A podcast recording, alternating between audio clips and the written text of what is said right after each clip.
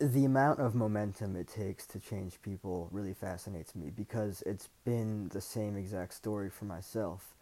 Um, I actually grew up with uh, different addictions, you know, different things, um, you know, from sexual to uh, prescription medication, you know, different things. And a big part of my transformation was really tuning into uh, reprogramming the subconscious mind. And uh, it's fascinating because the reality of the scenario is that there is nothing that we can't do. You know, within, and I don't even like to say within reasonable means, but like honestly, like there is nothing that we can't do.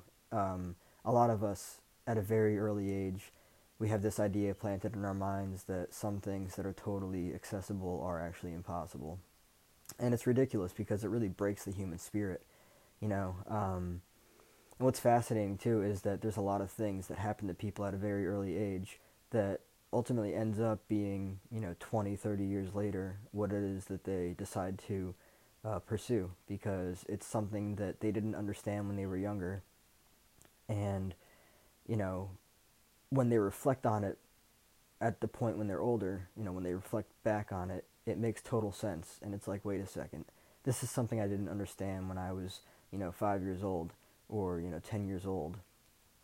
But, you know, now like like reflecting back on it, it makes total sense. And this is fascinating too because I feel like a lot of people uh, pursue what their uh, their inner child is basically screaming for. You know what they didn't understand back then, which is fascinating. And I think that a lot of people today are doing a lot of things that they don't want to do, and it's really uh, hindering their spirit, hindering their soul, and what they'd rather be pursuing is something that really aligns with you know their purpose. You know, um, it's so fascinating. This past semester, I noticed a lot of things at college that really kind of um, altered my perception of life, and it made me realize that things are quite upside down.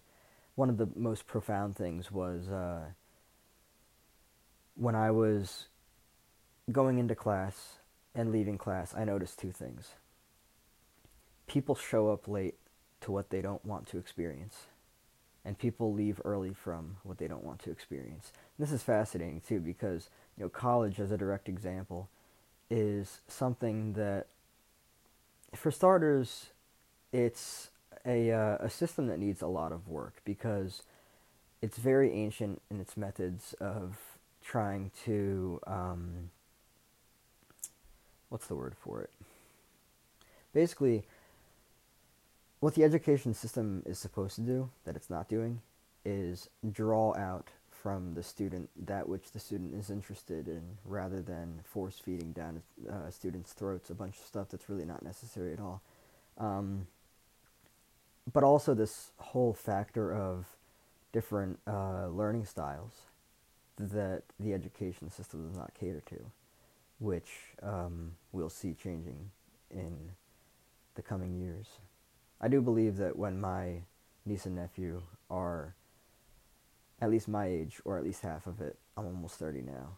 So around 15, they're 6 and 3, they'll probably be learning through virtual reality. But what's so fascinating about it is that that whole idea of students showing up late and leaving early because there's no actual desire to be there. It says so much about, you know, the current times and everything and interests and wishes, you know, what people want to experience in life. And this all goes back to how much it takes to change people. You know, firsthand experience, I'm a completely different person today than I was even five years ago in terms of my interest, in terms of my focus, my pursuit, my my why. You know, shout out to Simon Sinek for that. um, but really, just everything.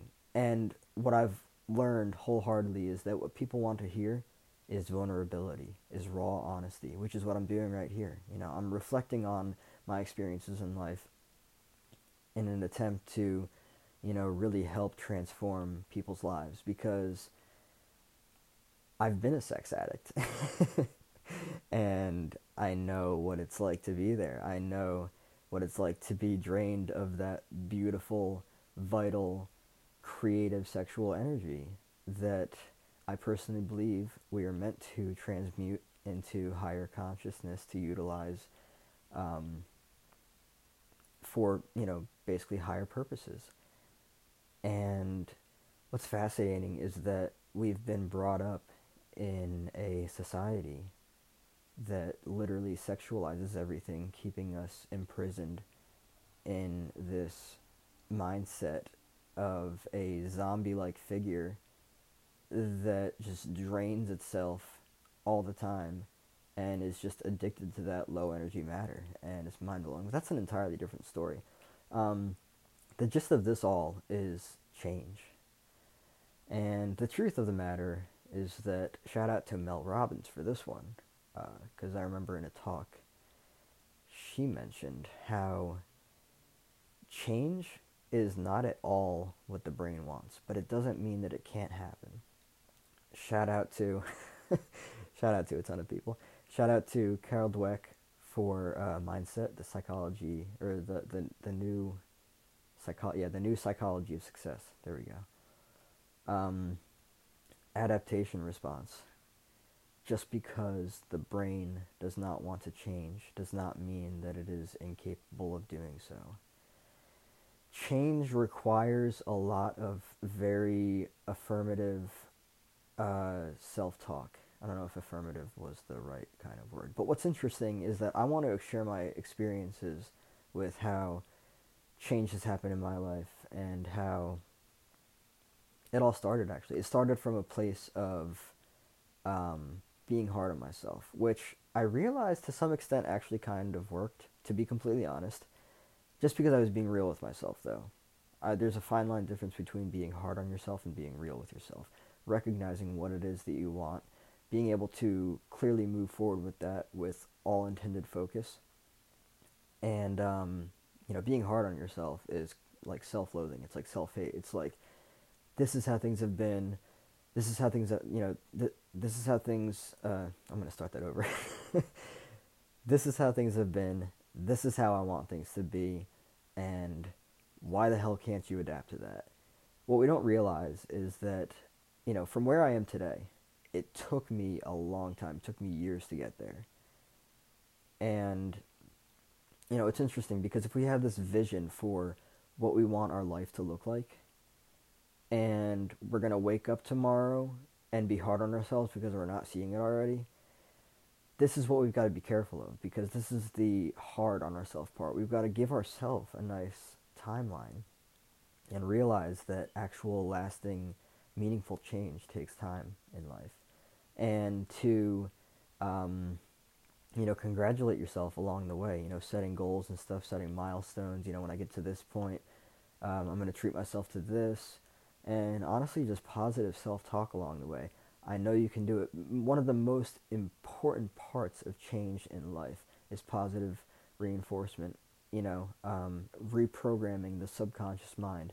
Because someone who once believed that they can't do anything can actually, in fact, reprogram their subconscious mind to get themselves to believe that they can do absolutely anything that they want in life. This is literally the whole foundation for Carol Dweck's um, the uh, the new psychology of success. I keep getting the name wrong, um, but it's the difference between a, a, a uh, fixed mindset and a growth mindset. A fixed mindset has someone believing that they're done. You know, there's nothing else that can happen. If they suck, they suck, and that's it. And then a growth mindset is like, well, wait a second. If I can change what's in here between my eyes, I can change everything. I can change my reality. I can change how I see life, change the way you look at things, and the things you look at change. Dr. Wayne W. Dyer. Um, I'm quoting everyone. This is fantastic. Um, once we realize that that's all changeable, we can do literally anything that we want in this life. And it's incredible. Change takes time, my friends. Change takes a lot of time and you've got to be patient with yourself. You've got to be patient through the process. You've got to love yourself. You got to be real with yourself, but you got to love yourself. You know, when you make a mistake, you learn from it. Trial and error. Beautiful thing. Most importantly, just keep going. This is something that I wanted to add to this because I think it's really important. When a toddler first learns to um, walk, it's going to fall over and over and over again. But what's interesting about this scenario is that the toddler doesn't just fall and say, well, I guess walking's not for me. No, it keeps going. It keeps on going over and over and over again. Try, try, try, fail, try again, try again, fail, try again, try again. We've got to fall in love with failing. And we've got to not be afraid of it because it's literally the, the act of trying itself is success. You know, the fact that you failed at something means that you tried. It means that you're already successful. So be happy with that. it's a beautiful thing. Um, but beyond that, I want everybody listening to this podcast episode right now to understand, regardless of what you've been told in life. And I know that this is challenging for a lot of people, but I really want you to breathe in what I'm about to say. Because I promise you, you can do absolutely anything that you want to in this life no matter what it is, no matter what you've been told about it, you can do it. If you need to reprogram your subconscious mind, which you most likely do if you have thoughts of doubt, self doubt, all that stuff that really holds you back from taking action, reprogram the subconscious mind. Get yourself to understand that you are incredible, you are beautiful, you're amazing, you're capable of incredible things, you can do anything in this life, and then just blossom into who you are. Because that's what you're meant to do here. The universe would not have put you here if you were not meant to be here.